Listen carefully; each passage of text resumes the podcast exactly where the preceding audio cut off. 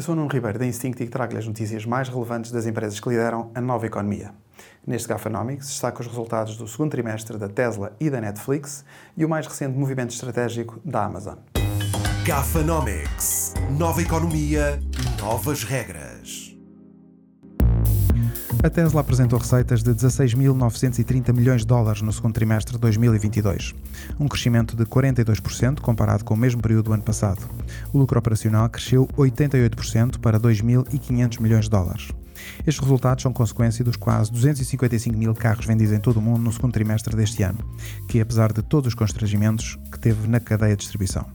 A Tesla anunciou também que vendeu 75% dos bitcoins que tinha em carteira, o que resultou num encaixe de 936 milhões de dólares, e com esta informação a criptomoeda caiu 1,6%. A Netflix apresentou receitas de 7.970 milhões de dólares no segundo trimestre de 2022, o que representa um crescimento de 9% em relação ao mesmo trimestre do ano passado. Perdeu quase 1 milhão de subscritores neste trimestre e tem agora 220 milhões de subscritores em todo o mundo.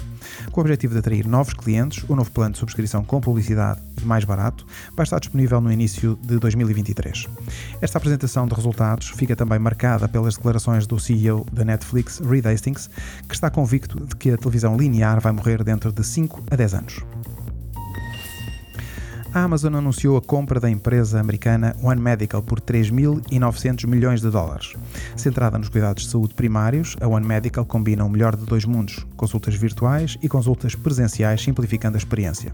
Por exemplo, através da aplicação é possível pedir receitas médicas e trocar mensagens facilmente com os profissionais de saúde. Com esta aquisição, a Amazon reforça o posicionamento da Amazon Care, que também te presta cuidados de forma remota e presencial.